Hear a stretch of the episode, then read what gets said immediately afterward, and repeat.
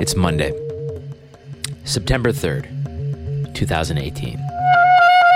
I'm Jeremiah Cymerman, and this is episode 175 of the 5049 podcast. How you guys doing? You all right? Hanging in? Thanks for joining us for another conversation. Today, the continuation of a conversation that started many years ago with saxophonist,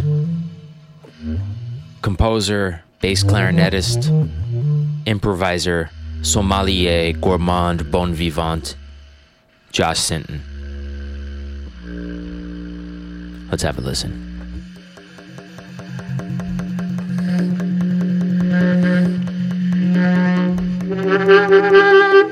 Josh Sinton's back on the show for another uh, semi intense conversation. Today on the show, Josh Sinton. Before we get into it, uh, a couple orders of business. First and foremost, um, for those of you that pledged to the Kickstarter for Decay of the Angel, I've sent out every package that I have the information for. For those of you listening, I sent uh, multiple emails, many of which have not been responded to, uh, requesting shipment information. If you responded, you got your package. If you haven't, I don't know where to send it. So get in touch. I also want to uh, say thank you to everyone who has uh, recently and, and since the beginning pledged to the Patreon. It uh, it keeps the show going quite literally. Quite literally. If you're enjoying this show and you want to hear it continue, please consider pledging via the Patreon. It's sort of like an NPR listener supported model. There's no advertisements, there's no there's nothing between me and what makes this show happen and uh, I prefer to keep it that way. So if you're enjoying this show and you want to contribute in some way, go to patreon.com slash 5049 podcast. You become a monthly donor and, and as a, a, a token of my appreciation, all of the past episodes. I can only keep 100 episodes at a time in iTunes. Uh, and at this point, today we're up to uh, 175. That means there are 75 episodes in the archive. Conversations with people like uh, Mary Halvorson, Nate Wooley, uh, J.G. Thirlwell, Trevor Dunn, uh, Matt Shipp, William Parker. There's a lot of really great conversations in there. And if you pledge to the Patreon, you get access to that archive. The show's changed uh, quite a lot since it first started five years ago. Um, I think it's better now. But if you want to hear those early conversations, that's how you access them. Become a Patreon donor. I've got a lot of Tibetan bowls sitting around me right now. Uh, speaking of the early episodes, the last time Josh Sinton was on the show was back in August of 2013. So there was exactly five years between the two conversations that uh, that that you have to listen to between Josh and I. About a month or two ago, I put a thing on Facebook through the 5049 uh, Facebook page asking if people would be okay with um, bringing past episodes back. And it seems like people were into it. Um, and specifically, one or two people said, I would love to hear how Josh is doing. The episode from five years ago uh, was kind of, you know, a, a, pretty emotionally charged conversation. Josh was going through quite a lot at the time uh, personal issues with his family, as well as some feelings around coming to terms with with aspects of the New York music scene that he was less than thrilled with. And I, I should tell you, you know, I talk to a lot of people through this show. And for those of you that have been in um, for a while, I've been listening since the beginning, a lot of the people that I've talked to on, on this podcast are people who I weirdly had never talked to before. People who, you know, you, you would think we share a lot of similarities. You would think we share a lot of colleagues. You would think we share uh, a lot of professional opportunities and engagements, um, but who I we've I've never been in the same room as. Josh isn't one of those people. Josh is someone who I consider to be a real friend, and and as you'll hear in the conversation today, uh, that's not something I could say about a lot of people right now. Um, a lot of the conversation today is uh, here's what I'll say.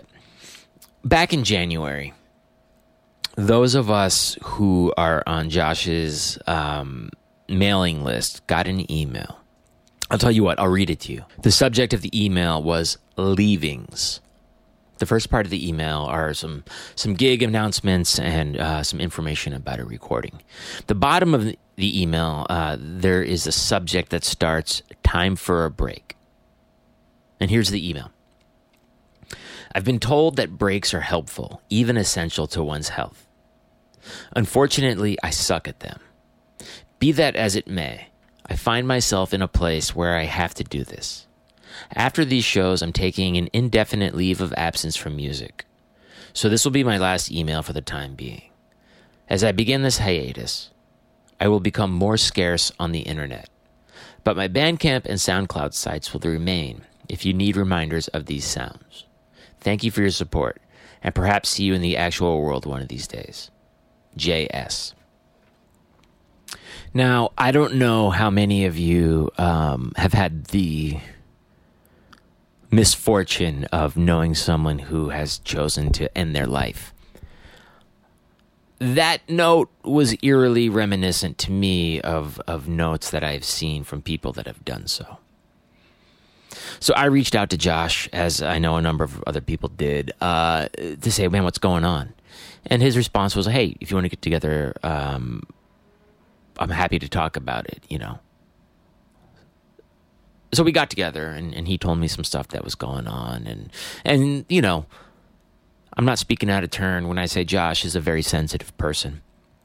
Uh, most of the best people I know are very sensitive people. It's it's an admirable quality. Uh, how can I say this? Josh had an experience that was sort of um, in line with a number of things that had been bothering him, uh, and and as you'll hear on the conversation, he found himself at a place of disenchantment that uh, caused him to really reassess things. So today's conversation is with Josh, who is a person who has spent his entire adult life pursuing uh, a life and career in music, who for the last year has made a conscious effort to step away from it completely. To work on his mental health, to work on his emotional well being, um, and just divorced from from what you know people who are making a living playing music, or or more likely people who are attempting to make a living, or who are, are hanging their entire identity and sense of self worth on making a living playing music. It's an interesting conversation. And I'll just say, it, I'm putting this up uh, with some some sense of serendipity in that I have been feeling more bitter, resentful, um, defeated, disenchanted than I, I can remember in the, in the last you know year. The last two episodes of the podcast I put up, I had to edit the intros so heavily and re-record and re-record because I was so bent out of shape that I said some really nasty things and um, I can tell you that I am making conscientious, uh, active decisions and changes in in how I interact with music and more specifically musicians, um, particularly in this scene if I'm going to be honest with you, I will tell you that this is the, the world of music in New York. Right now, I, I can't speak for what it's ever been. I, I know what I know. It's unhealthy. Opportunities are few and far between. I've said it before. That little piece of the pie that's that's um, been le- reserved for experimental music, whatever you want to call it, it's thinner than it's ever been. It's crumbs. And a lot of people are behaving like rats chasing crumbs. Uh, it's th- there. There's a pronounced lack of humanity to it all. And I'm choosing what I want to interact with, and it's going to result in in some decisions and some changes. It was important for me to talk to Josh to to kind of get a mirror, you know, into what that looks like for someone else. I don't feel good about where things are at um, in the world of music and how people take it in, and certainly how people play it.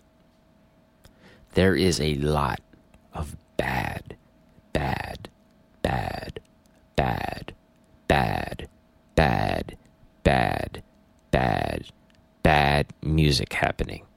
Happening, you know, under the the umbrella of creative, experimental, improvised music. Usually the people making that music are pretty jived themselves. So I'm trying to keep my head up. Josh is someone that I care about a lot, and uh, you know I want to see him do well, and I want to see him come back. I think he will.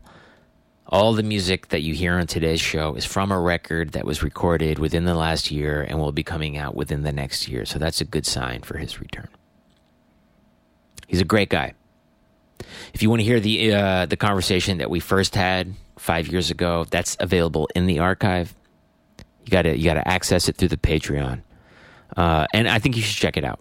Um, it's worth listening to. One other thing I should say is that there are, in fact, audio issues with today's show. My mic fortunately it's my mic and not josh's cuts out a few times.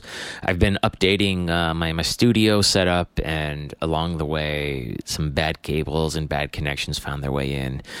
And uh, it's been fixed so in future episodes this won't happen again but you'll, you'll hear my mic cut out a couple times and it's kind of annoying to listen to.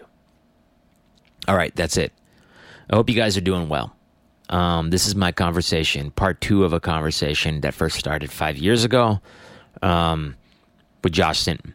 All right, here it is.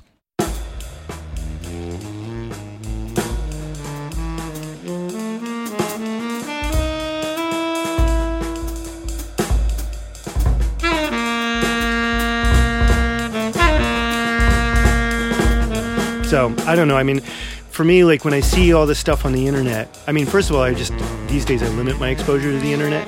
But then secondly, I'm always like, yeah, okay, I, I can always almost always find parallels in other places other times Yeah. you know and if i can't i go and look for it Yeah, yeah, yeah. I, I look basically i look to whoever is a professional historian most of my twitter feed now is filled with professional historians Yeah. you know and they just are So Twitter has become like a source of knowledge rather than like a toxic river of. it stopped being for social reasons a long time ago but yeah more and more i just keep ditching the musicians and basically it's it's comedians and comedians and historians a politician or two um, and then random shit like one thing will like put a quote of melville up every day another Uh-huh. one puts up a quote of shakespeare every day Uh huh. But i would say yeah mainly historians and comedians Yeah. the bulk of my twitter feed now um, you know and that's so i actually i quite enjoy my twitter overall the only time i don't enjoy my twitter is when i start getting bombarded with gig spam which makes me feel guilty about how i i participated in that shit for a long time In the and gig spam. that- oh yeah, yeah yeah yeah and i did that all the time Yeah. Yeah, I don't know that gig spam is useful to anyone. what do you mean useful though I just mean like like how would it be how would it be useful like just find like if the it were- concept is, oh, I'm playing this show, I'm Right. releasing this album or whatever, Right. Um, and people need to know about it, so I'm going to play my part in making them aware of it. advertise it, It- so as advertising Yeah, but it rarely, you know, most of the time, the outcome of gig spam is for the people receiving it. Right. They see it to a point where they go, "Man, that guy's fucking annoying," and they see you put something up and they just click delete. right You know, because it's just, oh, great, you know. Um, so it seems to have like the opposite effect of of what its goal was. With some people, yeah. I mean, I it, it's advertising. That's Yeah. all it is. It's advertising. Sometimes advertising works. Most of the time, it doesn't. Professional advertisers know that. They know that most of the stuff they're going to create and come up with, if it even make gets to the stage of being put in front of people's eyes, Mm-hmm. most of it's going to be ignored. Yeah. I mean, think about the amount of money that's put in every year in making car commercials. They Right. Show up all the time. And every time I just yell at the TV, I'm not buying you. I don't want a car. Yeah. I don't need a car in this city. I, you know, but they're constant. Advertisers know that. They're just hoping that like that handful of people kind of Yeah. latch onto it. So wait, did your withdrawal from social media coincide with your? And I still don't really fully understand. Um, you've been in the shed, man. Well, how do you want to start this? Is that how you want to start it officially that way? I guess. I So mean, I just because I mean, I know you you sent out an email Yeah. a year ago. January, Yeah, half a year ago. yeah, yeah, saying that you were stepping back from the public aspect of being a music maker. I said just flat out, I'm taking a break from music. But I don't. what Feel, but that's not actually true though, because you're still practicing, right? Uh, You know, I'm really. I mean, when I, I, went get to, pretty cagey about that. Oh, About that okay, well, thing. when I went to your new place, like Right. you moved, Yeah. and you built a practice room, so I took that to mean that the that room is in use. Not always. It wasn't in use for months at the beginning of this year. Yeah, I mean, months went by, and I would go in there and I kind of look around and feel uncomfortable. But mainly, it's like could be storage of books and things like that. But so you want to know just like why I did this and what it what's Well, yeah, I want to talk about what the experience has been. What the experience has been. The experience has been, I mean, just that part of it. Overall, it's been a positive. Um, it's complex, usually. I think because for me, it's complex because I can never seem able. I'm never very good. As much as I try, I'm not very good at communicating why I'm doing this and and what it feels like to do it. Be, and I think part of that also is other people's hopes and expectations about it About this thing specifically. about me and music Yeah. and yeah and the idea of uh, josh sinton being out there playing his instrument which i think uh, and i guess it it is very nice but it's just i think for many people around us they take uh, as you would say succor they take solace in the knowledge that we're that people like us are out there making shit and as you've talked about making shit that has no reason to exist Mm-hmm. that they're like, well, yeah, but like Jeremiah's out there make, working on his music, and that's kind of just an incredible thing, and that's really inspiring. Or I've t- had people tell me that they're inspired by my example and what I've done. Do they know what I sound like? I don't know Hmm. because I get that I don't often see people at my shows, you know, um, and I've been accused of being basically being a little bitch about that, rightly so at times by my wife and by friends, saying like, you know, you keep complaining that no one's coming to your shows, and it's just not true. Um, It's not so true it- that they're not coming, or it's or or the, or is is their response like, "Hey, you're in it or you're not. Like, stop complaining No, about it." It's both, depending on who's saying it. Right. With for my wife, it's usually no. You're you're really just need to stop beating yourself up and saying no one cares because it's just not true.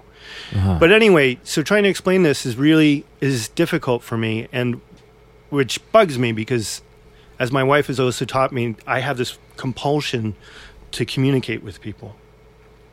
It's it's the thing that kind of keeps me running all the time, and it, to the point of like, I'm 46 now.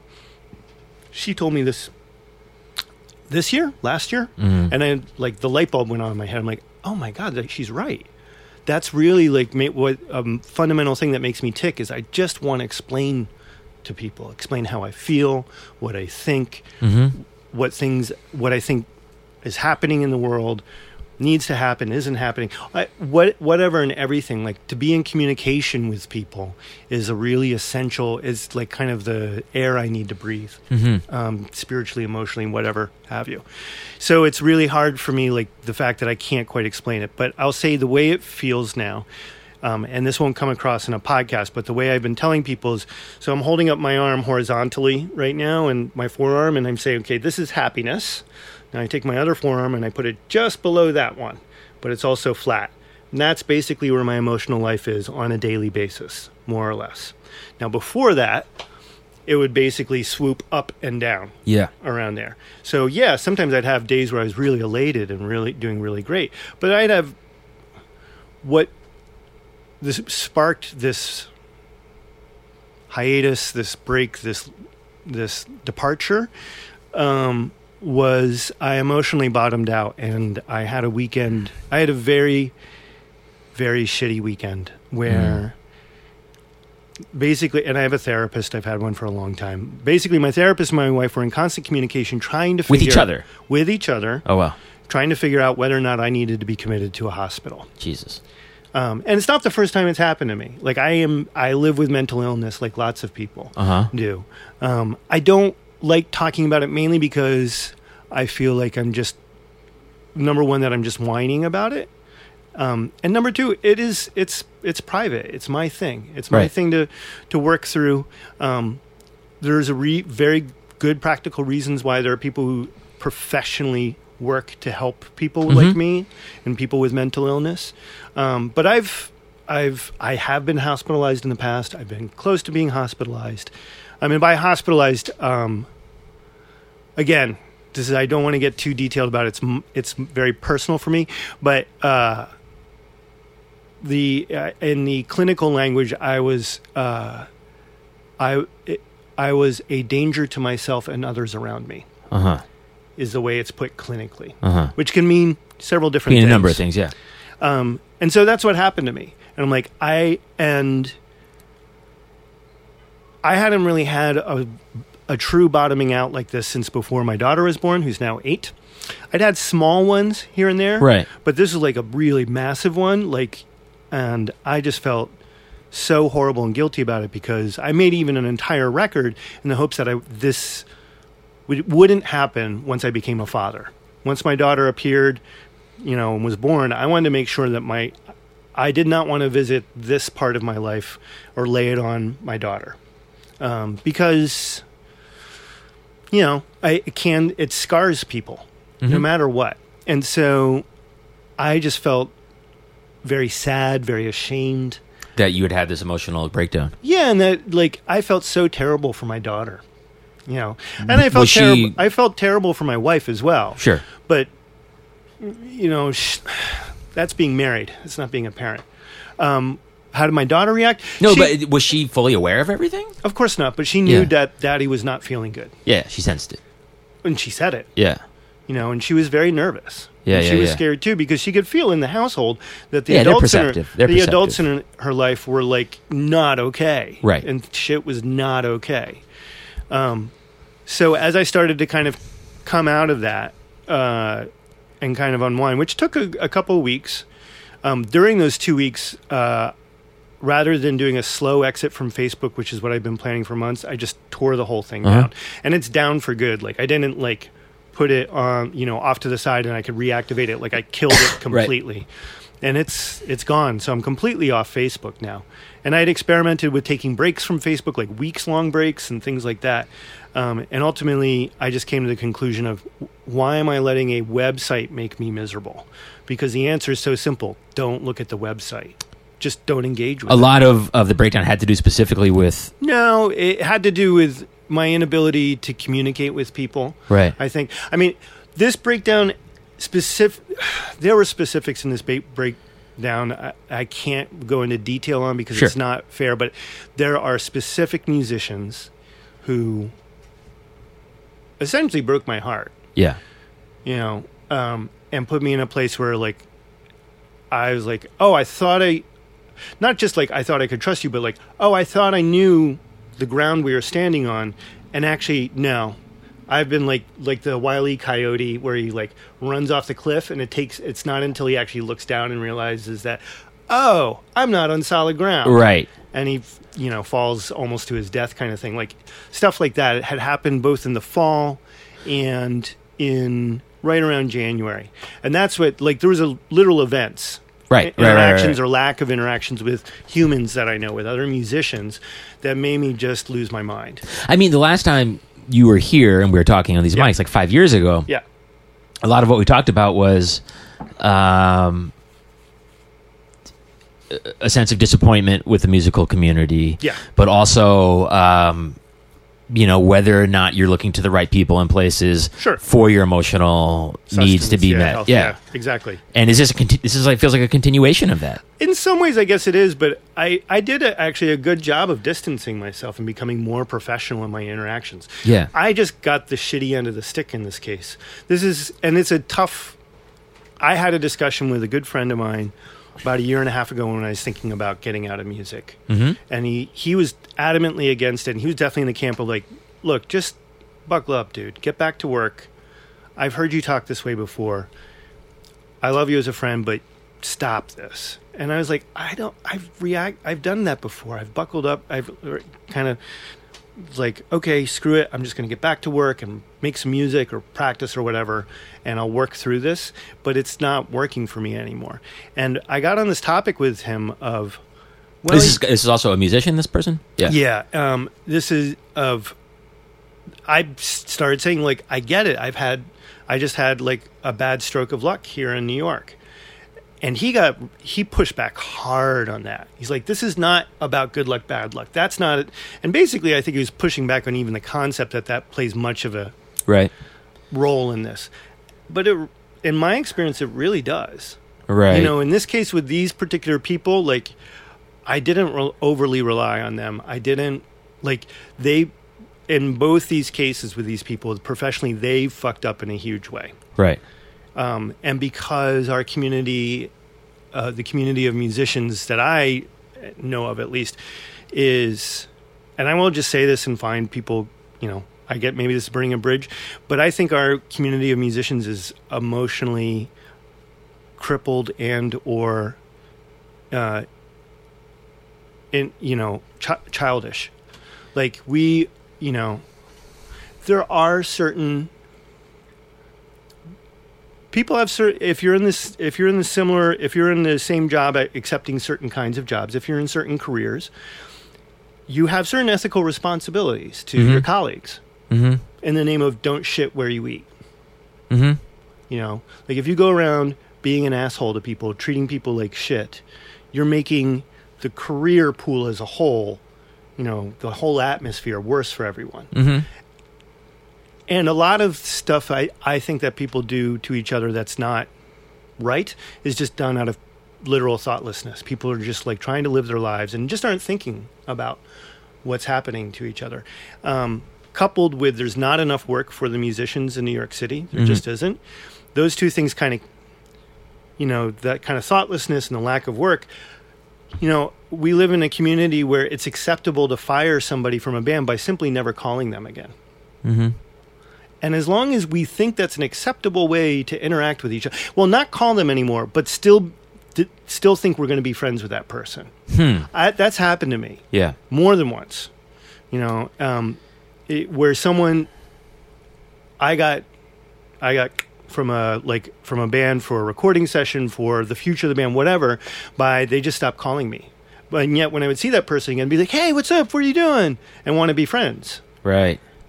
And that's sort of as an acceptable approach to the profession. I mean, I don't know that it's thought. It might it might be common, but I don't think it's thought of as an acceptable approach. well, no one's pushing back hard on Well, it. Well, I mean, we live. See, see, the, the problem that I have is I only have, you know, my professional experience is limited fundamentally to two different worlds Right. restaurants and music. Right. And in both of those worlds, I am, I believe, you know, are populated by pretty fucked up people. Right. But at the same time, because that's all I know, like, it, I wonder, is the rest of the world like this? Like, I don't be. feel like I have that many friends. I feel like I have very few friends. I don't, Yeah, you know, and I'm, you know, as I'm getting closer to 40 than I am 30 right. um, I'm looking around, sort of just like, oh, well, I guess maybe that's just the reality of, of getting older. Is that you don't really have friends?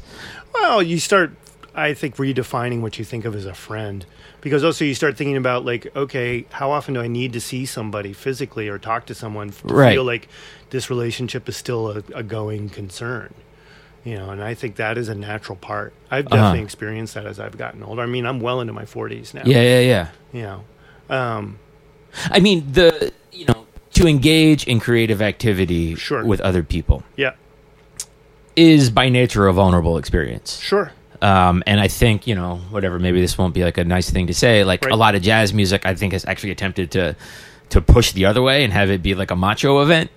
You know, yeah, to sort of or you know that thing's always been there. I think it's always been there, but it's really taken over in a big way. Yeah, but even someone like Miles Davis, like that's sort of like the complex, in, you know, the the interesting complexity of someone like that is he played so beautifully while being, you know, by all accounts, you know, a monster. Yeah, Um, so there, I mean, the, the, it's I think it's very tempting, and there's the inclination that to feel a closeness towards the people with whom you create, just like Yeah. just because you've done this thing, you know. yeah. I'm just talking about basic like professional behavior. Yeah. Like if someone emails you, like the people who who res- replied to me the quickest for simple emails like, "Are you available?" f- eh, Um, you know, when I No. was working the hustle, Yeah. like, "Are you available for this gig?" Yeah. Or, um, you know, whatever question. Those are the people who always get back to me right away. Yeah. It's the jackasses. Not always. There are some who didn't. Um, you know, but there are ja- eh, the eh, the there are these jackasses like, well, I don't have to answer. I've been so busy, and you they don't answer the simplest emails of Mhm. like, how about rehearsal next Friday at you know 3 p.m. Mm-hmm.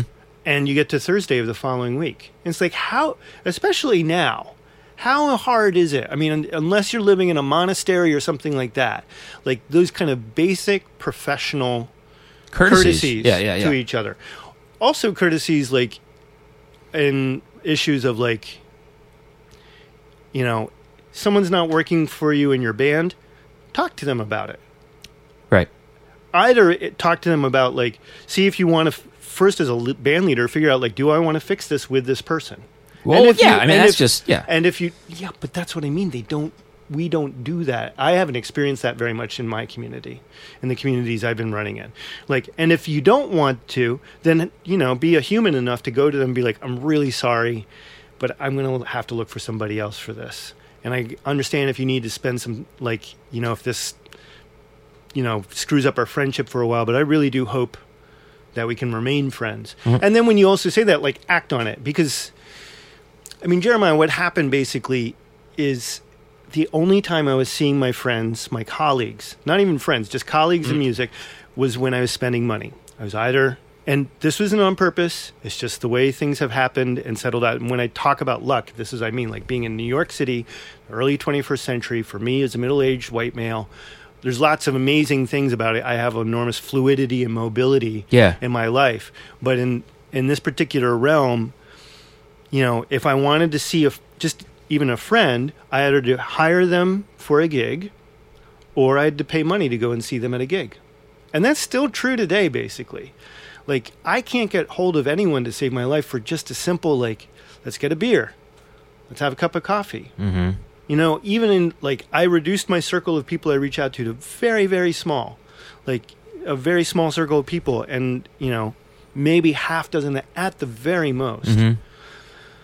And once in a while I'll reach out to somebody outside that circle. But even within that small circle, like I, you know, it's for whatever reason, just making time to see each other or talk to each other has proved elusive at best. I mean, I think culturally, and I'm not. Right. I, I, I identify very closely with what you're saying. Right. I think culturally, and I can speak for myself when I say Right. this. Like there has been, um, like an emotional crippling effect, emotionally crippling effect Right. from the integration of social media, Right. iPhones, where people like no one calls each other anymore; they text. You know, Right. And that's you know, I, th- I think Or that's they- worthy. That's worth noting. Or they don't text, you know, or whatever. Right, right, exactly. right. Uh, people, I- think, and it's you know again, like I said, something I said earlier. It's hard for me to parse out what's what. How much of it is like as you get into middle age, s- you know, things Sure. change. Sure. You know, I, I have a number of people who I hold in the absolute highest regard, who I never see. Right. When I see each other, like I, I sense there's a sense of guilt on both behalf of both parties for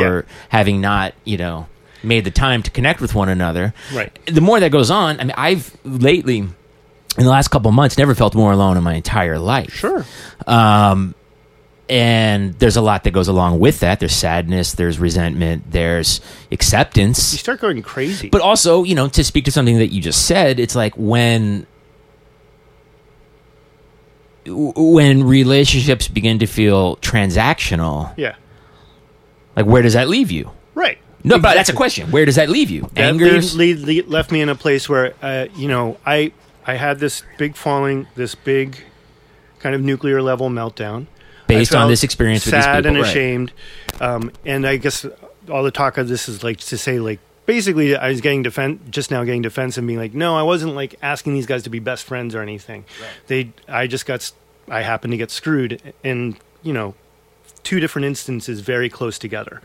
Um, but I also was hyper aware of the fact that I, as much as I've been hi- fighting it and trying to make sure it didn't happen, I've been getting more and more bitter and more and more angry and bothered. And I don't want to be that way because Jeremiah, you know this. There is there will never be enough money in our lives, in our lifetimes, to pay us for the amount of work that's necessary to make a decent piece of art. Not even good, just something we can both go, yeah, okay, I don't hate that. Mm-hmm. You know, Yeah. I can, I I will do better, but eh, Yeah. you know, and ta we'll never get paid enough in our lifetimes. But that's, I suspect, why you also entered it. I entered it. The job is one of the few smart ideas that I had as a 19 year old, which was I I realized I'm built for the long haul. I need job satisfaction over economic security. So I'm like, I need the job that I'm not going to want to retire from. So, given that there's not enough money, then the only other thing I can really get from is some kind of emotional remuneration. And if that, even that's not coming, you know, because I'm getting just so bitter and angry towards my colleagues and the people around me, then I need to really reevaluate things. Um, and this is the part that's weird is that people, and again, it's something it's I've had a hard time communicating, but because besides being built like a intrinsic thing for me is to communicate with people, is I'm really built to be a live performer. Like my ideal life is stepping on to relatively small stages for groups of like 20 to maybe 50 people. Mm-hmm. Once in a while, you know, at a big festival, but like, you know, smaller crowds Yeah. doing a live show and doing that on average per year, I would say currently, I'd love it if I could do that about six months out of each year, like five days a week, mm-hmm. kind of averaged out.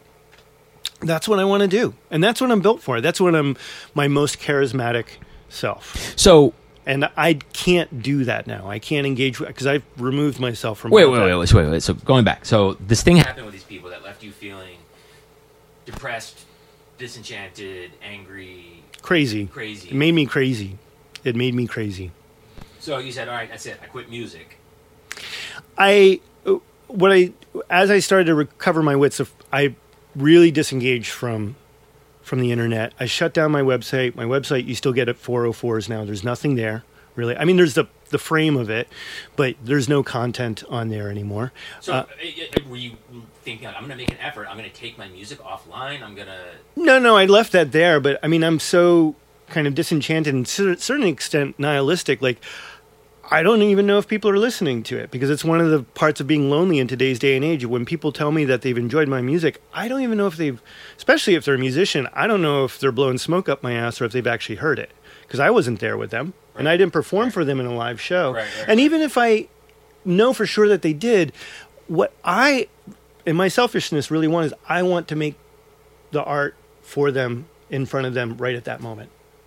What I, I live and breathe. Anyway, so I left the music up, but I shut down my Facebook site. Um, I kept a Twitter account, but I got off of that, and I gave myself about a good week or two to decompress and kind of like calm down. Um, and then I, through talking to my therapist, um, a lot because at that point I had she forced me, you know, because she's a smart woman, to check in with me about every two to three days. Who call you? Yeah. Well, or say, and if I didn't call her, if she, she'd say, call me in like 48 hours. If I don't hear from you, I'm going to call you. And if I don't hear from you in three days, I am going to call and see, Yeah. like, I'm going to contact your wife and blah, blah, blah, and see, because because she's really worried about me. Um, uh, not just because she's doing her job, but we actually like each other as people. Um, so uh, through kind of contemplating that, I realized, like, okay, I don't. Part of me doesn't want to leave the hustle, like because I that's what I live for is to play music, do live performances of music, but it is ruining my life. And looking around at the totality, the totality of my life, that from my vantage point, and it's still true right now, actually. Lots of things were incredible. We had just moved into this new enormous apartment Yeah. that we're really happy with. Um, you know, we kind of won the housing lottery, so to speak, with that. Right, right. You know, and having an amazing place. yeah. And my wife's now healthy. My daughter's healthy. Like since that last podcast, my uh, daughter, uh, my wife, was diagnosed with and is now, for the moment, um, I'll just say she she'll get mad at me, but she was diagnosed with breast cancer. She's great now. Yeah. Things are okay. But we had six years there where every year someone in the Brooklyn Sintons ended up in the hospital. Yeah.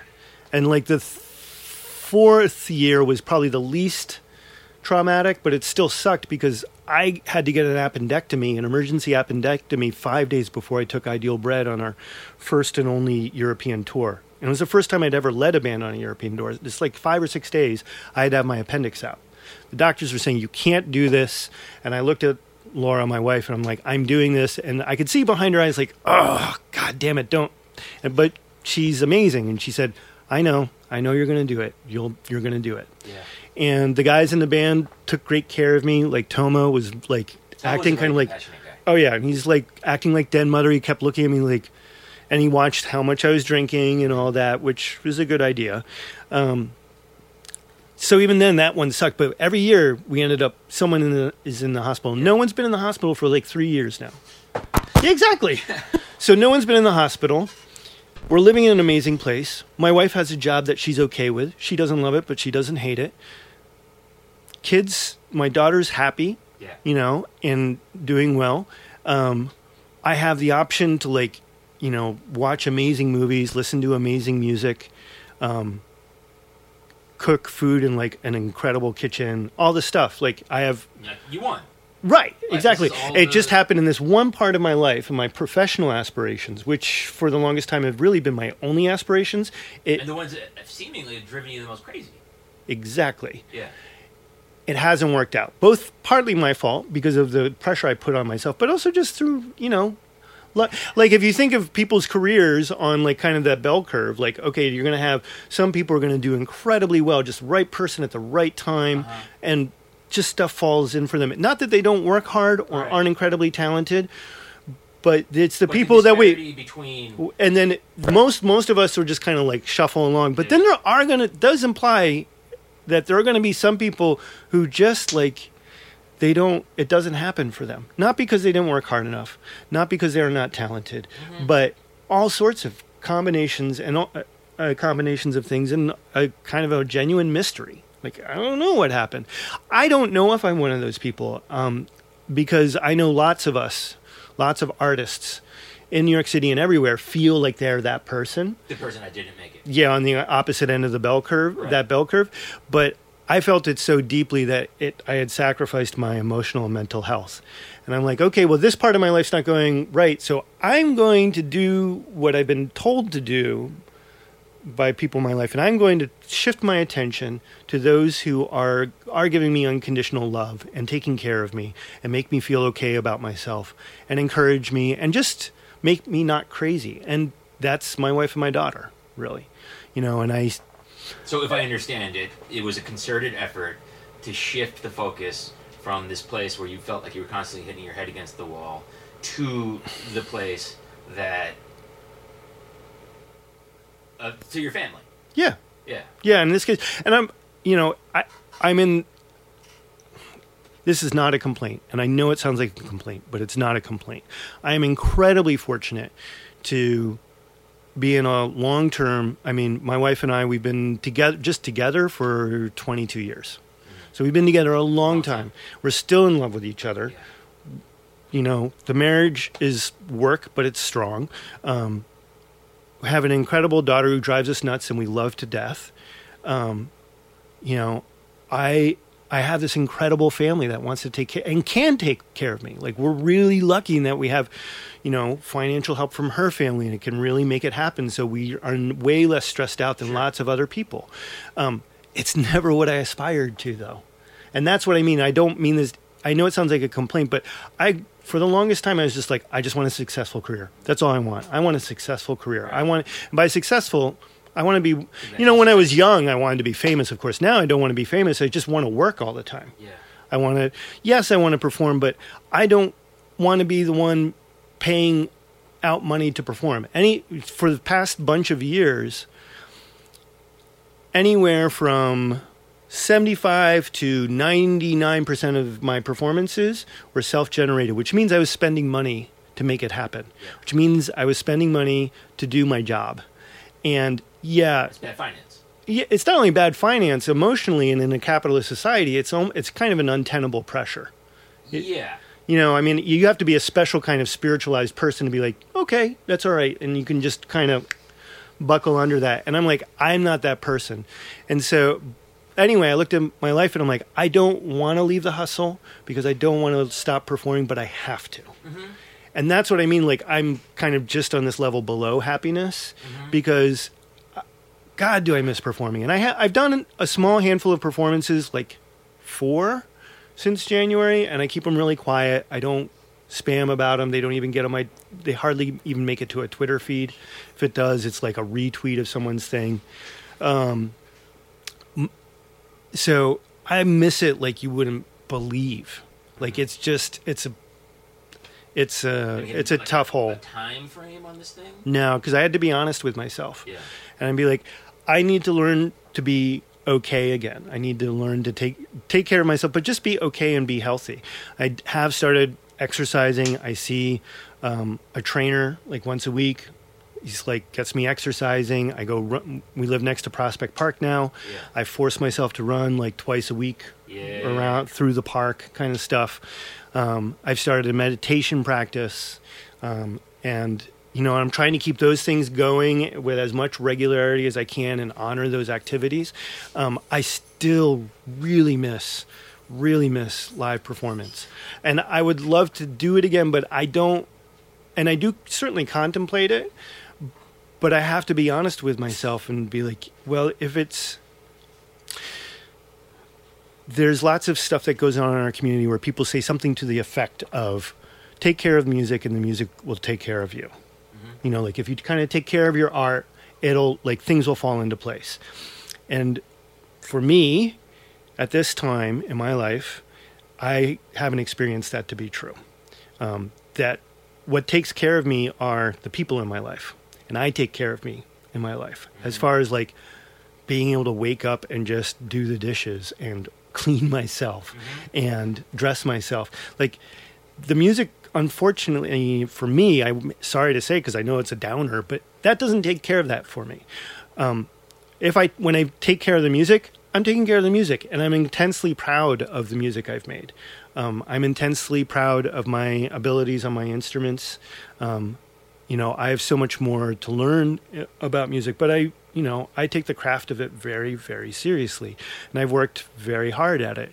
Um, but it hasn't not only has it not resulted in work just actual chances to play with people where i don't have to purchase their time you know because that's wonderful that i we both know incredible musicians who like us enough, respect us enough, love us enough that we contact them and they have the time, they'll come and work for us. We still have to pay them for that time. Um, you know, I it hasn't resulted in that kind of in the kind of work where I don't have to pay people for that time, but it hasn't even resulted in me being emotionally functional. Not really. You know, I always kind of live my life being like, okay, if I can just make it to the stage, and then I'll have this moment of grace. Because that's, and I literally thought of it in those terms like, okay, once I'm on stage, in any capacity, in anyone's group, pretty much, um, that's how it started. I just need to get to that moment of grace, it'll make all of this worth it. And the the real estate around that little zone started shrinking more and more. Like it just got I became more and more miserable outside of that circle. And then it started happening like, okay, I don't want to do the gig where I'm just like sitting here counting rests and then I get paid 20 bucks at the end of it and I've given up like 4 hours mm-hmm. over the course of two rehearsals plus the show. Like I just don't want to do that. It Yeah. doesn't feed me anymore Yeah. you know so then i started saying no to those things and i started saying no to like okay like you know in one instance i had the, the great opportunity to like play music i really loved and in a, a fairly successful group but there wasn't nearly enough money to pay me for the emotional kind of pressure and difficulties of it like i was i was having nightmares mm-hmm. and so I had to leave that group. I'm like, I after years of wrestling with it and burdening my wife and my friends with like bitching about it, I was like, I can't stay in this group because I'm not getting paid enough for it. So I had to say no to that group. Um, basically, I couldn't play music no matter what. I, I started reaching that place, and the space got so small finally where it's like, okay, this now it's not I'm not a functioning human being. But do you see in your crystal ball? Do you see a time when what sounds like you're going through right now has been a period of self repair Mhm. and and um, and introspection, which is like first and foremost, I think a deeply admirable thing uh, for anyone in any capacity of like where you know whether you're a I'm really lucky to be able to do it, You though. are. I You are. recognize that that I'm in an enormously rare and fortunate situation where I can do that. Right.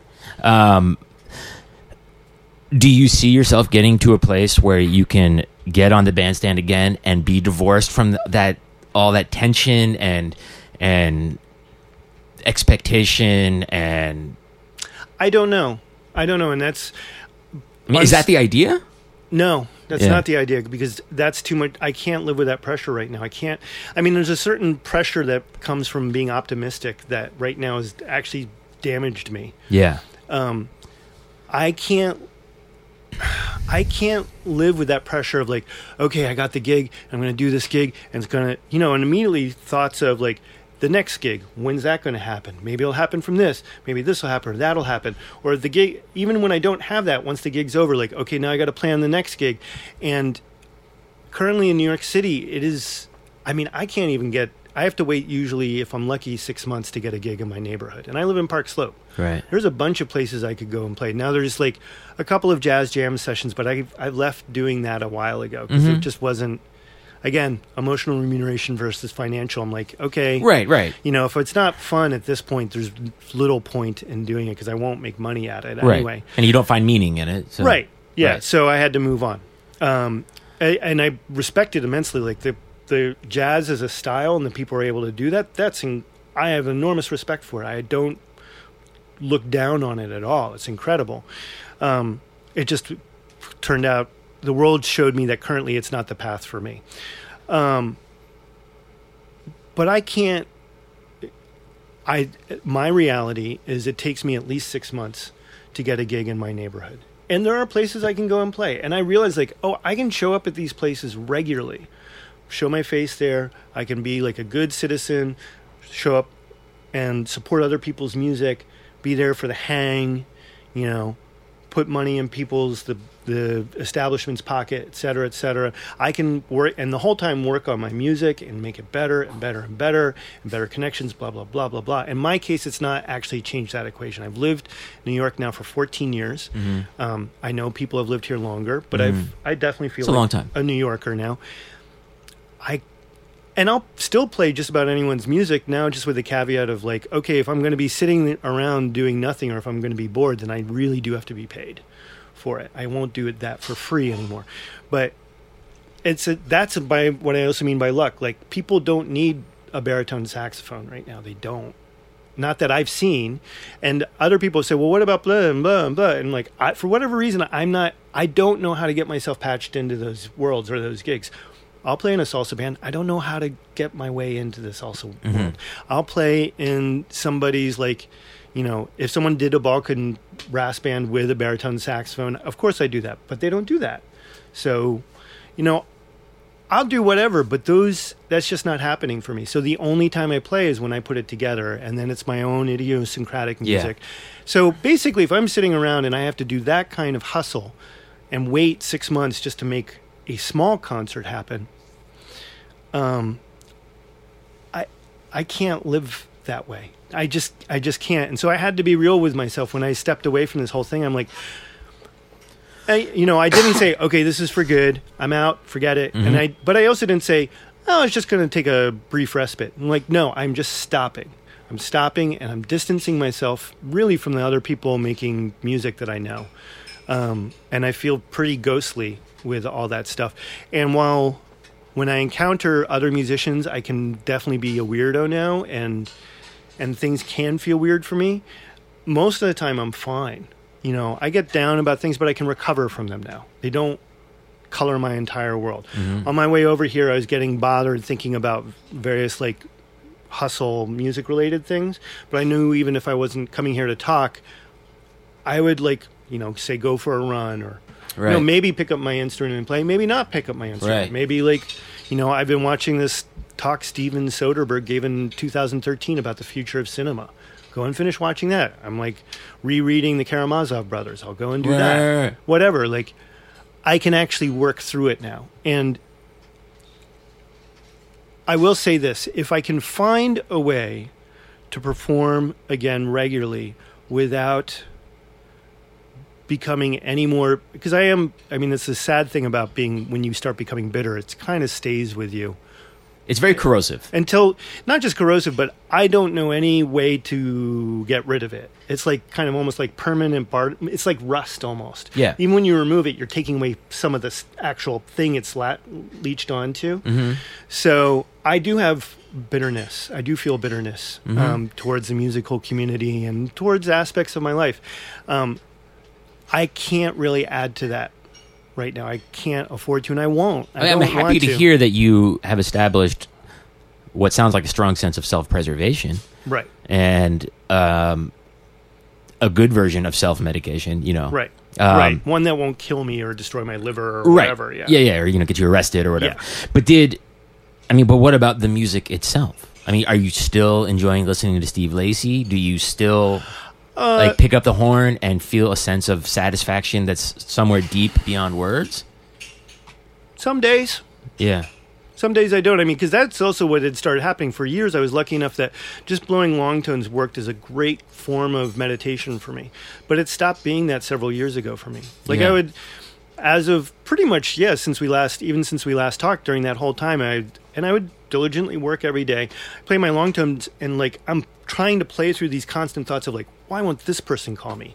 Why can't this person get back to me? Why can't I get this gig? Why can't you know this why can't blah blah blah blah blah all of it and that kept and it got to the point where it was so loud in my head that it actually even for the past year it's been a real chore to practice like because i would sometimes have practice sessions where my i basically i went ahead and practiced and i'm glad i did it but i spent the whole time trying to ignore The devil that voice kept talking. of this yeah. voice of bitterness um, the whole time.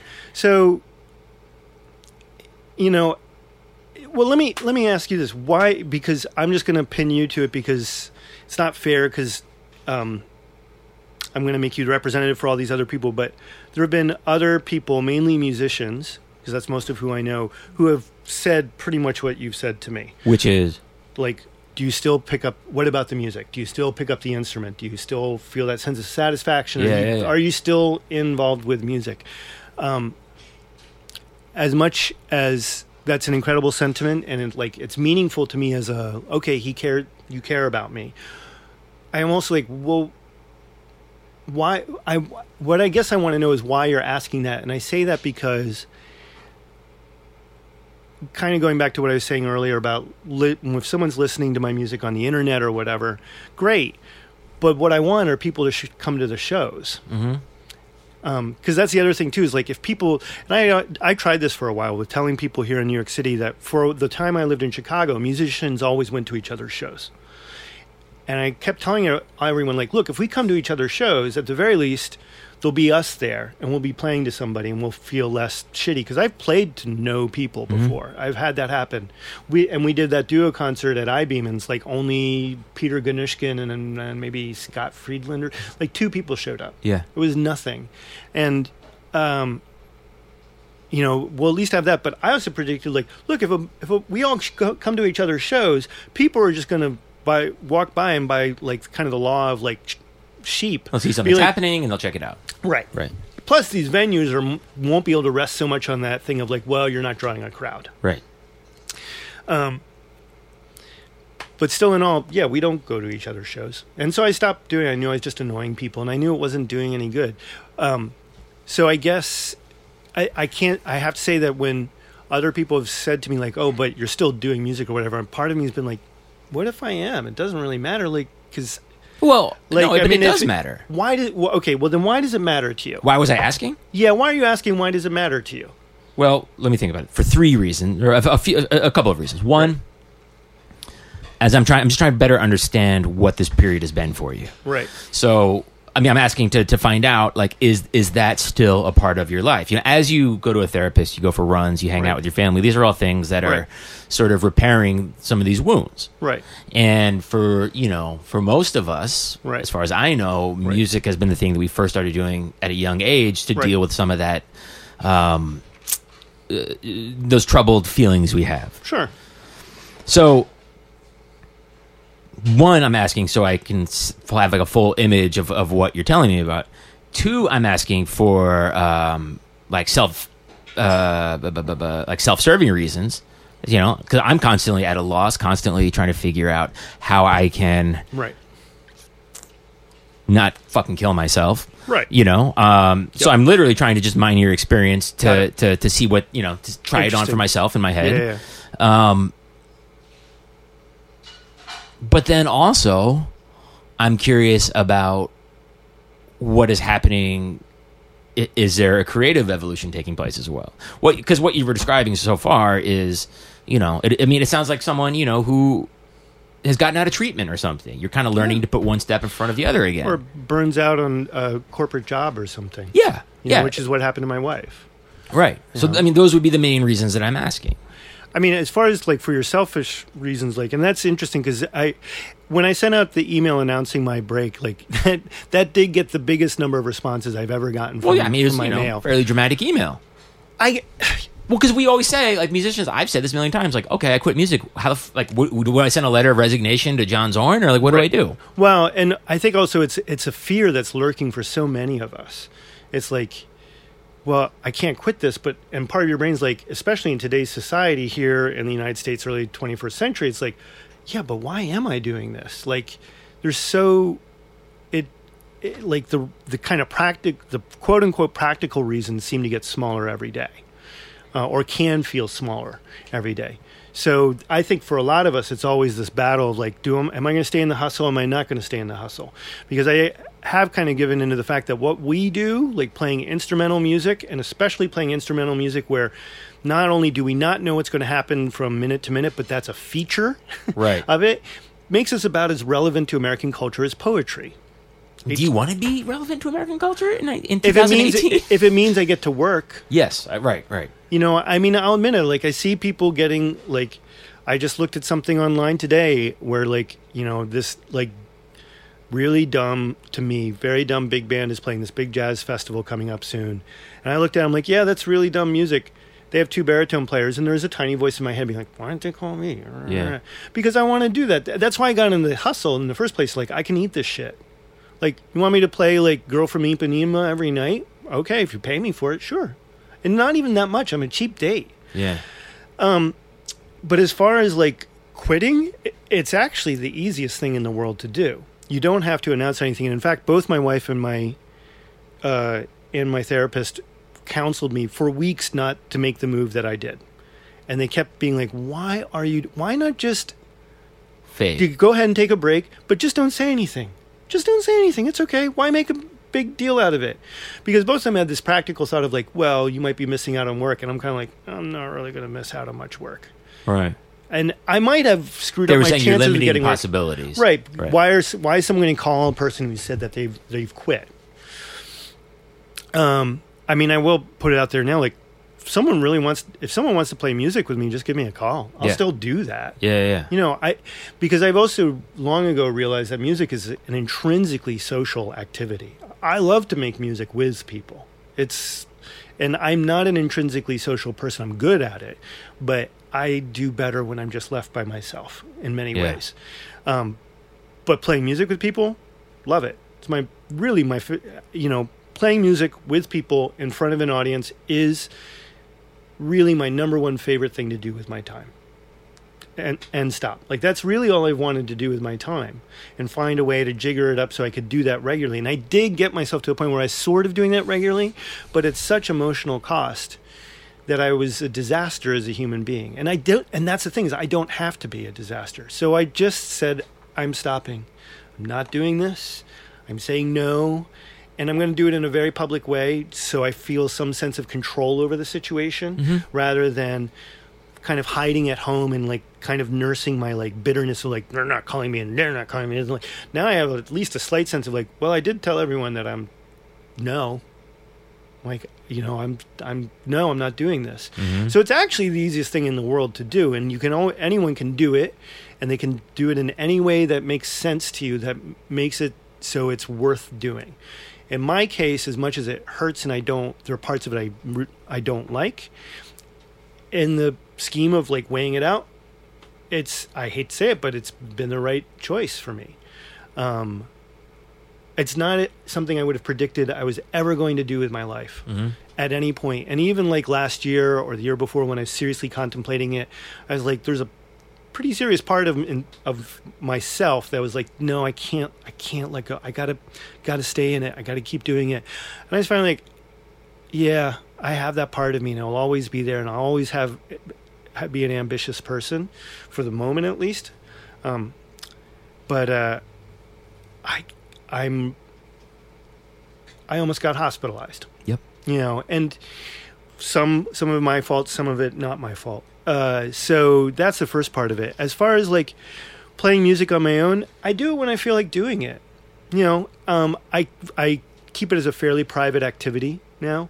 Once in a while there's a few people i play with semi regularly um you know some days i i mean for i didn't pick up the horn or make any musical sound until I, I had one professional engagement I had that I had had for almost a year that I had to fulfill in February, which is great. I was totally happy to do it for a friend, playing her music. It was a lot of fun. It was great. But outside of that, like I didn't touch my instrument from beginning of January until like mid March It's a long time. um, because I just felt like so scared of what was going to happen in my head and my emotional life if I did that. Uh, if I pick this thing up that brings me so much happiness, am I going to kind of get back to that place and be like, I got to like get out there. I got to get people calling me. I got to, because I can't.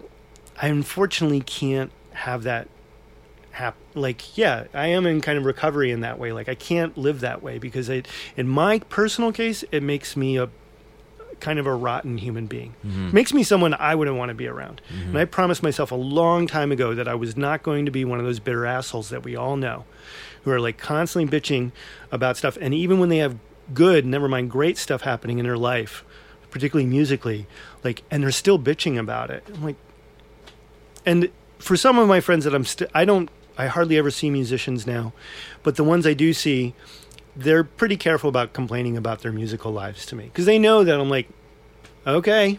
I mean i'm i can't even say sucks to be you. Like i, I you know so it's the easiest thing in the world to do in a certain way as far as an actual taking action thing. Mhm. you just stop. You Mhm. just stop all of it. Yeah there's issues of like wow what do i do with all my free time? In my free time i started going crazy watching lots of movies. Um, I don't know. Other people would not have recommended this, but they did that big Ing- Ingmar Bergman uh, film festival Oh, yeah, the film yeah, yeah. forum, and I saw like eight of those movies. Uh-huh. And um, you know, I decided I got way into cooking and figured started teaching myself how to make paella, and I make a decent paella now Uh huh. you know, I started, you know, but I still had to figure out, like, well, what do I do today? Shit. Like, you know, because I always had two to four hours of my day accounted for every day that I woke up. And it's still available to me if I feel like doing it. It's just now, if I'm going to make music, given my current situation, the only sensible, emotionally sensible way for me to make music that I'm making music right now is when I decide to make music. So when I decide to make music or record something, I go and do it. If I don't feel like making music, I don't do it. I, do I want to be in a place where I'm compelled to make music because I have engagements with people? Of course I do. But I don't. Mm-hmm. And I'm not, I'm through after 20 plus years of, you know, of just really screwing myself up to, to make it my life like that. I, I, I can't do it Mm-hmm. anymore. So, um, yeah, it's it's actually remarkably easy to do. Um, the hard, and it's even the thing that you're afraid of. Because I had one older musician saying, "You can't do this because then you stop being a professional musician," and he doesn't make his living from it. He just meant like as a self identity thing, which I totally understood. And there's part of me now that just doesn't under, identify that way, but I was always troubled by that identity anyway because I wasn't working all the time, or certainly not enough in my mind for it to make sense to me. Um, but I I did learn like you know what that's not so important to me. Being whether or not people call me a professional musician, I kind of don't care. Like I care about more practical issues. I care about like if I do decide to go and do a show again, I care about people coming to hear me play and being part of that audience. That matters to me. Um, when I cook dinner for friends, I care about having good food and spending time with friends. Mm-hmm. You know, and overall, I actually care more about spending time with people. That's basically what I've done is like harassing people like you or just like a handful of other people now and then. And I'm the worst about getting back to people. Mm, no, there are worse. I, I people. know, but I mean, I'm there are worse people. Trust me. Yeah. there are much. You actually at least get back and you're like, ah, I'm busy. Yeah. you know. Um, I and that's actually made me shrink my circle of peers even more. Right. Because I also decided like I'm through chasing after people. I'm Yeah. just not going to do it. And yeah, in some cases that's meant that there are certain people when I see them in person now, I'm pretty cold to them, and they're like, "Man, what's up, Josh's ass?" I'm just like, you know, I don't, I don't believe you when you say that we're friends or that we're okay. Right. Like, because it's one thing not to see anyone that you respect for a long time, but I'm talking about people that have been really important to me and now live like a few blocks or a short subway ride away from me and can't make the time for a coffee, for a freaking sandwich. I'm like, okay, that's I I had to X those people out of my life in my own mind, and I'm polite to them, but I'm like pretty closed off. Um, but yeah, if I make music, it's because I want to make music, and I'm very careful and cagey about it because I have to manage my expectations about it and tell my and really and the nice thing about it is when I do make the music, I I do think when I make music now in public, it's the best music I've ever made in my life. In fact, I know it is. Um, because I'm so completely in the moment now, and I'm so completely committed to what I'm making, that like this is yes, this is exactly what I want to do. And come hell or high water, I'm going to do it. And you know what? I don't even happens tomorrow. Who knows? I mean, I just don't care about it. That along with all the just like just as a craftsperson and like 25 years of really committing to the craft of like just the skills I have at doing it.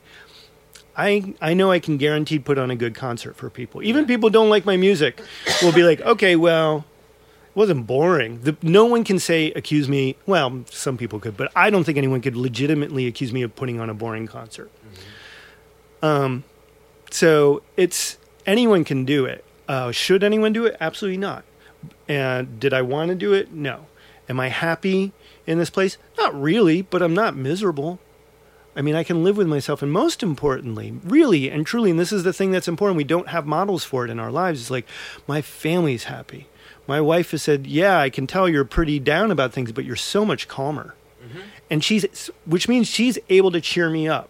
My daughter is able to cheer me up Their job as a family member. And they can not only feel like yeah they can not only feel like oh i took care uh, like you know oh great josh feels better but like that's what they want to do. They want to be able to take care of me. And now they can.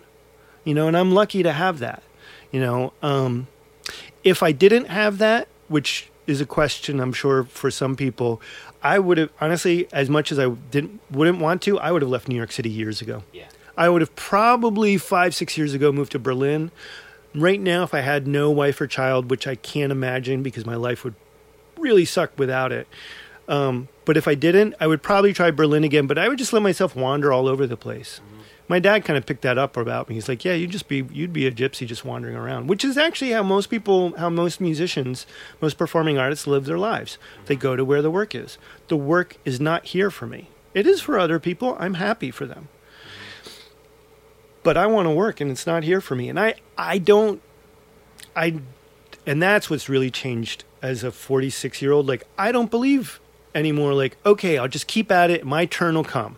Like, five, ten years from now, there'll be a series or a venue that opens and they want to have me.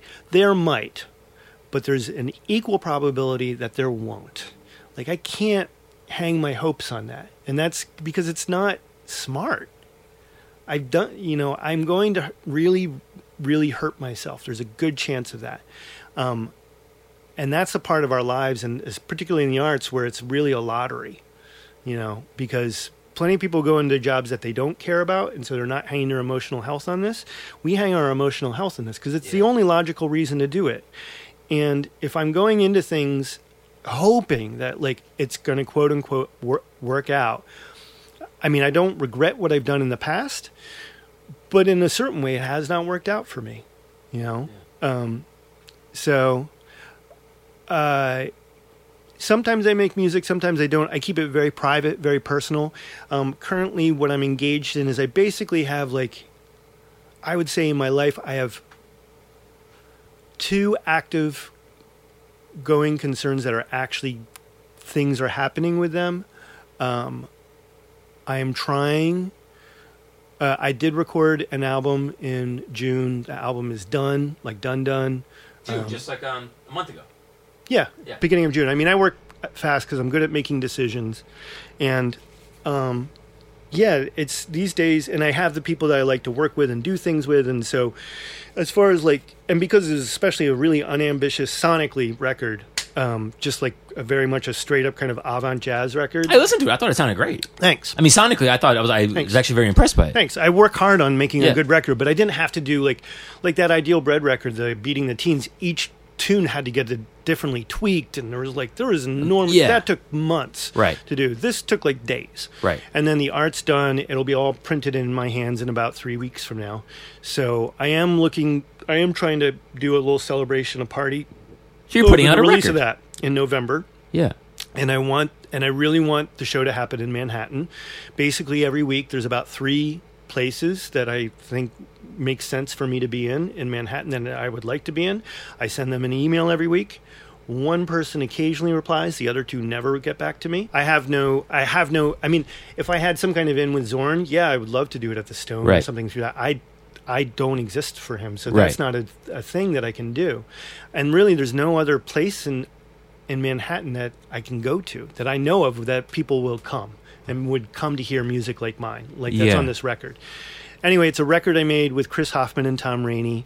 Um, they're amazing, and I get I feel comfortable around them. I don't, you know, they are not just great like artists, but they, you know, as people we get along Yeah. you know, and we keep things very professional and clear, and at the same time we're friendly with each other, so I can manage that.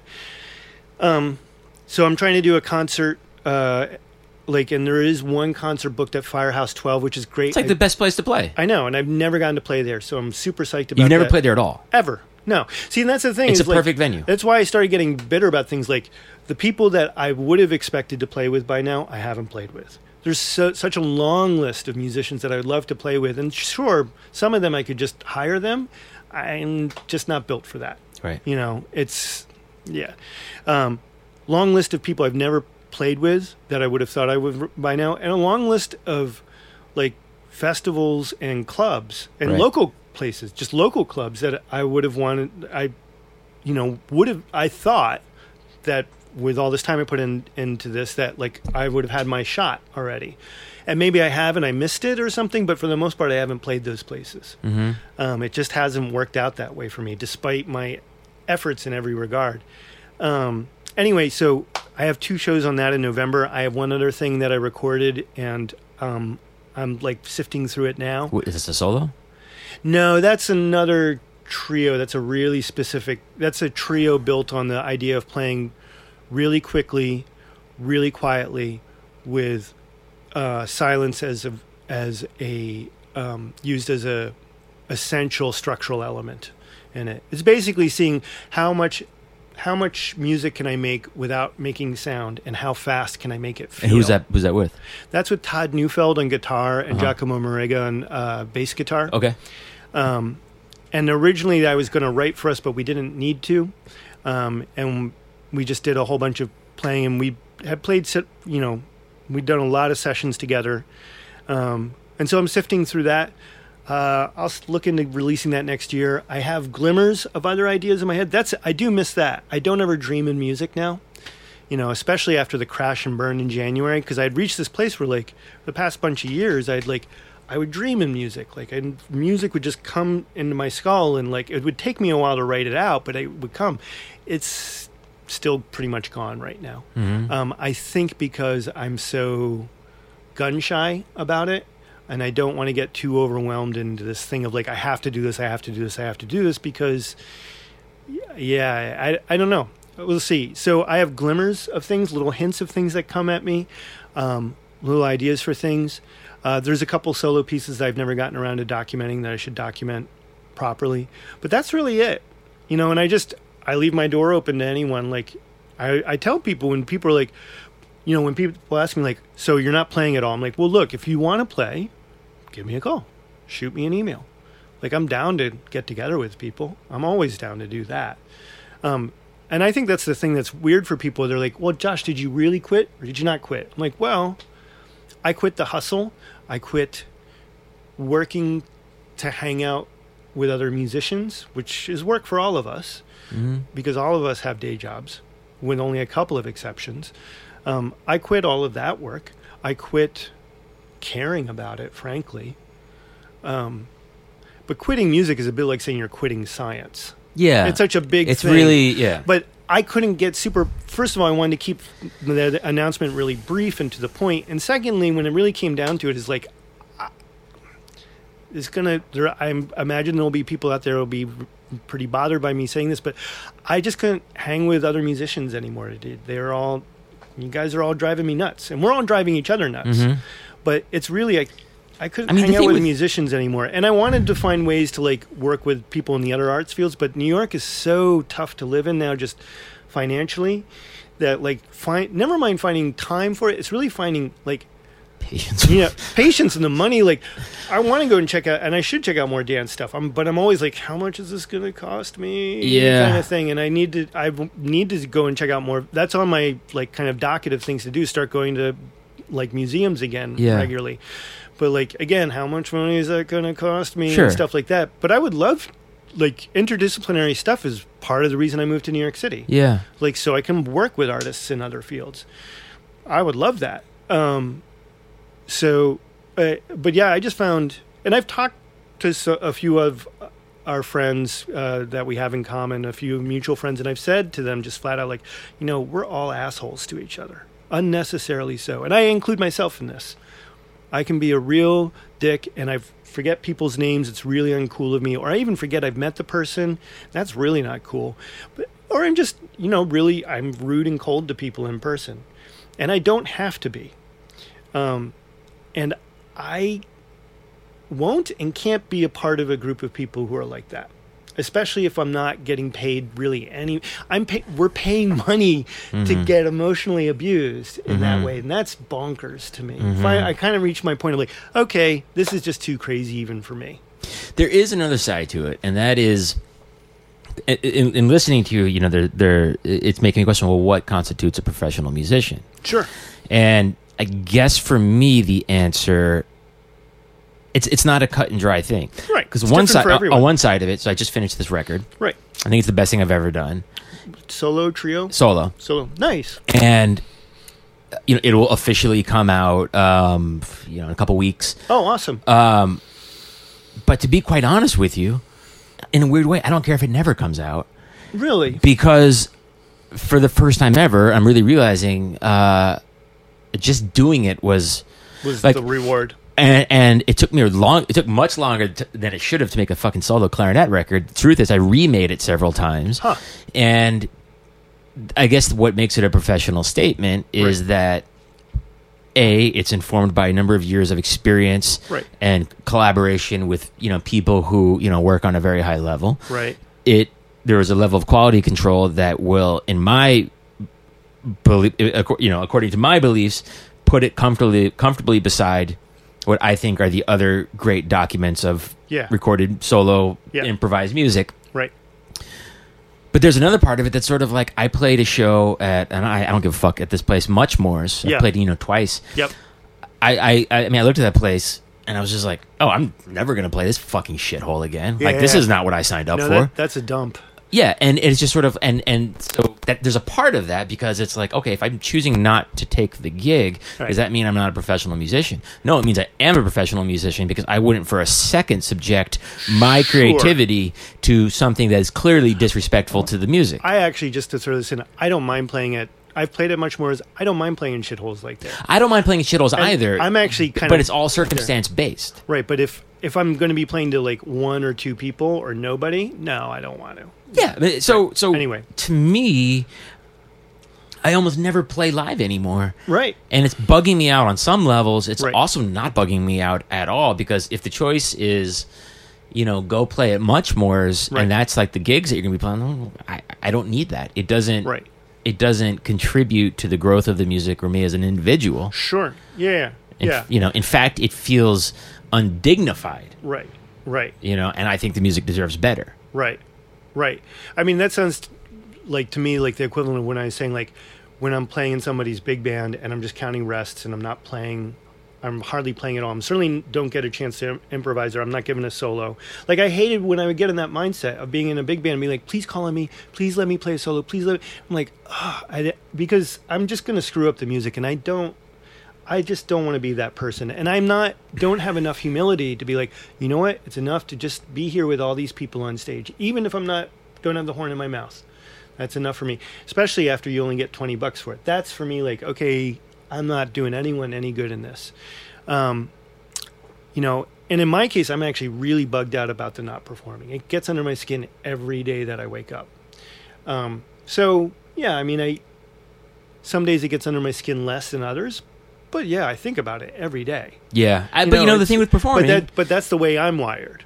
Is for that, like you know, kind of a live live performance is a thing that like is just not just a, addictive, but so soul satisfying uh huh. for me. Uh huh. I know it isn't for other people, or it's in different ways for different people. Yeah. Um, but I, back to the professional musician thing. I mean, you are going to offer the CD for sale. I mean, I know you're not expecting to make a, a bunch of money on Right. it, but you're offering it for sale, Yeah. right? That that to me is like okay, it's professional. Yeah, but the most important aspect that I realized of it, though, is a I made the best music I could. Yeah. When it came time to um, create a visual component, I commissioned this artist whose shit I fucking love. Great. Like, there's no one else I would have wanted to have make a piece for it, and she made Right. it. And Right. I have I have that, and I have the music. As far Right. as I'm concerned. I don't give a flying fuck who hears it. And Really? in a weird way, it's you, the really, first. you really don't care. It's the first time I've ever it. felt that way. It's the first time I've ever felt that way. See, I haven't reached reached that place yet. I want people to hear it. Right. You wait. So you do want people to hear it, but you don't care if they hear it. Yeah, And it's the first time you've. I've, I've ever felt place. that way. Wow. Yeah, that's an that's. I commend you, my friend. That's an incredible balancing act. That's that seems impossible to me, for me, for me to like get to a place, and I I hope mean- maybe during this break I can like find a way to get to that place of like, okay, I want people to hear this, but I really don't care if they hear it or not. I don't I- know if I, I- can get to that place. There's a weird part of me, and it, it, it it's one of these feelings. Right, going back to the start of this conversation, where I'm like, when you're looking at these like alt right, Right. you know, and then on the other side, these like hard left, you know. Right. It's like at some point they start kind of wrapping around to each other. This is similar in a way because bitterness and acceptance almost look identical in this way. Yeah. of um but there is a part of me that's like and you know i remember i heard uh, La Monte Young said this once and i heard it and it gave me the chills it Mm-hmm. Right. sounded like the sickest thing i've ever Right. heard which is the world doesn't deserve to hear my music Yeah. yeah, yeah, and i still feel like oh that's that's a very sick That's a bit. That's that's really super extreme narcissistic, and it's Yeah. you know Yeah. but there is a part of me that feels like yeah most people don't fucking aren't smart enough to dig Well, You know, I- well, no, no, I take that back. It's not what I feel. What I feel is this music's too good to subject to whoring it out. Well, yeah, I think it's also you. You take pride in, in the work that you've made. Yeah. You recognize that it's good work. It's work that you yourself want to hear. You put it out into the world, something that you yourself want in the world. And I feel the same way about what I I play on baritone saxophone and bass clarinet. Like, Uh, But even like know- I'm going through the process right now of as I'm getting ready to release it, I'm you Right. know writing to people, hey man, you know if you want to check out like uh, this thing I'm working on for possible review, let me know. I'll send it to you. And Right. and you know everyone's really responsive, and Right. I send it to people that are you know I, I think would be responsive to it. Sure. At the same time, I'm like, what the fuck, you know, some fucking review in a corny ass blog. yeah, You know, like who gives a fuck? right now.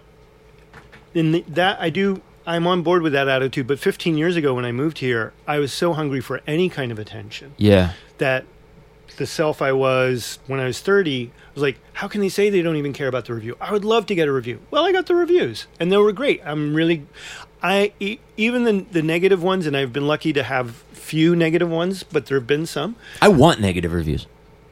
You sure? Well, maybe not. I don't the know. that I'm negative sure. ones, by and large, that I've read, I'm like, I don't think you were even going to like this record before you heard it. Not be, just because my whole like take on certain material or my approach to things wasn't going to work for them. Yeah. Um, but it, I was just so gratified. One of the first people to review anything of mine was Bruce Gallanter, Uh huh. and I gave him the self-produced. He CD, loves music. Yeah, of um, this first band I had, and I still am proud I made this record. It's very maudlin record in some ways, Mm-hmm. um, but there's still some things that I think are exceptionally strong on it. He made note of how maudlin. I mean, like there's a Beatles cover on it, Uh-huh. you know, because I was curious to see if I could do. I never liked the way any jazz trained person had covered the Beatles, and I wanted to see if I could actually meet that challenge. Uh-huh. Eh, sort of. Anyway, Bruce gave it, you know, a middle of the road review. He said this has got some interesting things, but you know, it's gets pretty sappy. I was just like, holy shit! Bruce gave me his time. Yeah. That's so awesome. yeah. I'm so glad because that's all I'm asking for, which is a lot now, because the time everyone wants to spend and they're not aware of it is staring at a screen. And I tell my daughter that all the time. Like, you know, you have to be careful because you're going to think you're talking to someone, and the techno- people who make this technology are going to tell you it's as if you're with that friend who's a block away, a thousand miles away, 10,000 miles away. It's as if you're right there in the room with them and there's no separation time or space. You're not that's not true. You're actually looking at a screen. And that's fine, but you have to be real about what you're actually doing with yourself at that moment. So, you know, what does it mean? That's great that you like feel that way about the reviewer, but Right um, now. yeah, right now. Yeah. But uh, you know, I I think that's incredible. Like I should get some lessons from you on the, getting that whole tip of like, okay, I hope people listen to this. I don't care if they listen to it. I am at the point of like, which I haven't ever been of like, okay, if I think you know, I think it is people's loss if they don't hire me or get to hear me. I have cool stuff to do. I like I said, my most charismatic self. I regularly play, do things on baritone saxophone that surprise people who think they know the instrument. There are people who are much better musicians than me, and there are plenty of people who are much better jazz stylists than I'll ever be. But I know for a fact, I, no one sounds like me on, on that instrument in particular. Yeah. Baritone saxophone. I may I I, I set out I comp, I have accomplished what I set out to do decades ago. I can on a good night play a single note and you'll know it's me and not couldn't be anyone else. And so I have reached the point of like, okay, I'm a great craftsperson, you know, and I take pride in that. And I do think people lose out if they don't get it. But on the other hand, that's all right. You know, I'm sure they're okay with their lives. You know, I just Mhm. want to be okay with my life. Yeah. You know, Oh, I think that's the main goal. it gets lost. It gets lost. It gets lost. It's so hard but finding your way back to it is, I To- think, going to be the challenge of life. Sure, but it's a you know to me it's a daily thing. Just like That's yeah. I worked out like for me forgiveness is like oh like I have to practice forgiveness of the same people every day. Mhm. It's not like oh now you're forgiven and I don't have to think about this anymore. But you're also fortunate to have your mind be occupied this, by these things because I think for a lot of people, they're just kind of going about things, not asking questions, Yeah. not really examining things. right? No, they're definitely and not. and you know, well, I don't care for those people, and I, I, I'm not going to quite say I feel for them, I, Right. it's a sad situation. It is really sad. It's it's it's you know, it's in I you know, and I this is a part of me that's become really curmudgeonly. I I honestly think most of the the jazz that I hear in the United States and most of the improvised music, uh, what's considered avant-garde improvised music, to me, it's really boring. yeah. And it's the worst thing I can say about it. It's stuff, and this is stuff that's supposed to be like super out and crazy. I'm like, yeah, I've I've heard a lot of those records already. I think every we're all caught in this loop of constantly demonstrating our fealty to whatever style, Right. and a lot of music is also being made by people with the most energy, which are young people. So the stuff gets put out there, and I'm like, I know that stuff already. I, there's no mystery. That's my thing. Is like I need mystery. I need to be able to Uh-huh. ask. A, I need to be able to go the same as I do still now when I hear Roscoe Mitchell. Roscoe Mitchell. anytime I hear him play, he'll do at least one thing that makes me go, "What is he thinking?" Yeah. what goes through that man's brain? I I had no idea. Braxton, the same thing, you know, and you know, but people who play like really beautifully, like Bill Frisell, will do that as well. Mm-hmm. Like how not just how did they do that? Why did they do that? so like I this is like some bougie shit I'm about to say, but like I enjoy picking up a Roscoe Mitchell record, Right. taking it home, putting it on in the same way. I'm like, ooh, a Brunello from uh, you know, Yeah, it- yeah, it's like I'm gonna say I know that I am getting, You're getting quality. the quality, the top shelf shit that is worth paying money Right, for. right. And there are a small number of people around us who are making art like that. And I know but it's always like- going to be small. Yes. You know, it's it's a luck of the draw thing in many ways, but it's you know it's. And even the people who make it that way. I mean, I haven't heard every Roscoe record. I've heard some that were duds. yeah. So someone makes putting out stuff all the time. It's a bad vintage. There's going to be crap. There's going to be some stuff like, oh, they have. I don't like that like, you know, they have a nice site in Montalcino there, but they just didn't know what the fuck they were doing that Right. year. You know, and they, you know, some even, or it's just a bad bottle. It's just a bad bottle. Got My favorite producers are the ones have the most variation in their wines, where it's like, not See, just like with right, wine. right? And I, just, I, you know, as I've in the last year, I've kind of become more knowledgeable about Right. wine, and Right. I have, you know, a great friend of mine is one of the best somms in New York. I will say, for Right. like with absolute certainty. Talk, listen to him talk about wine. I've Right. like, well, one of the things you're really tasting and what you're looking out for is the soil. You're, you know, you know, you get to know these producers, Right. and you learn the story of their vineyards. You know, Right. they're a fourth generation Right. winemaker, and this is how they treat their their grapes and their soil. It's the same thing with music. Right. I'm listening to someone's soul. I'm listening to their experience, their vulnerability. The specificity of their experience. Yeah, and you know, there's this clarinetist moved to town recently, John McCowan. Right. I listened to this guy play, and Right. what I hear are the is the hours and the dedication in the practice room. Okay. Uh, what I hear is uh, a, a personal set of standards that I'm like, yeah, I hear what this guy's. You know, Okay. I, I hear it. I gotta And- check him out. and I'm compelled to listen to it because I I, I hear this focus. You know, Yeah, yeah. People have told me you're not the only person to Yeah. tell me about him. I got to check him out. he's really deep. okay. Yeah. But yeah, it's like that's the thing. And going along with what you're saying, people don't ask questions. Like there's, I actually think it's such a great time to be a music fan because there's so much mu- music that you can go out and find. Um, I at the same time, you know, law of averages is there's more stuff out there. Even there's even more shit, like just bad Yeah, stuff, there's a lot of crap bad out shit. there. Um, and not bad in like, oh, I can't stand this, but like I've cultivated an interest in genuinely bad music, um, like stuff that makes you go, please just stop. But don't, I can't stand hearing that anymore. Most stuff that's bad is just like, that's boring. Who cares? I don't care. Why should I care about that? And most of the music I hear people making across the board is stuff that they've given me no reason to care about Yeah. or like it. And that's, yeah, I do kind of walk around being like, why do I have problems getting gigs? I know I'm not making boring music, but I know everyone like thinks that of their own stuff, Right. you know, for the most part. Our own personal echo chambers. Yeah, exactly. So, like, I mean, I have at least reached that point of like, I'm a genuine fan of what I make. Yeah. now, which is a, a, a good nice place to be. to be. Yeah, Yeah. it's true. I think we did it. Yeah, You I'm feel sure- good? You feel good? I please don't put all this up. It's so fucking long. Uh, no, I will. I too much. maybe I'll maybe I'll cut the alt right stuff.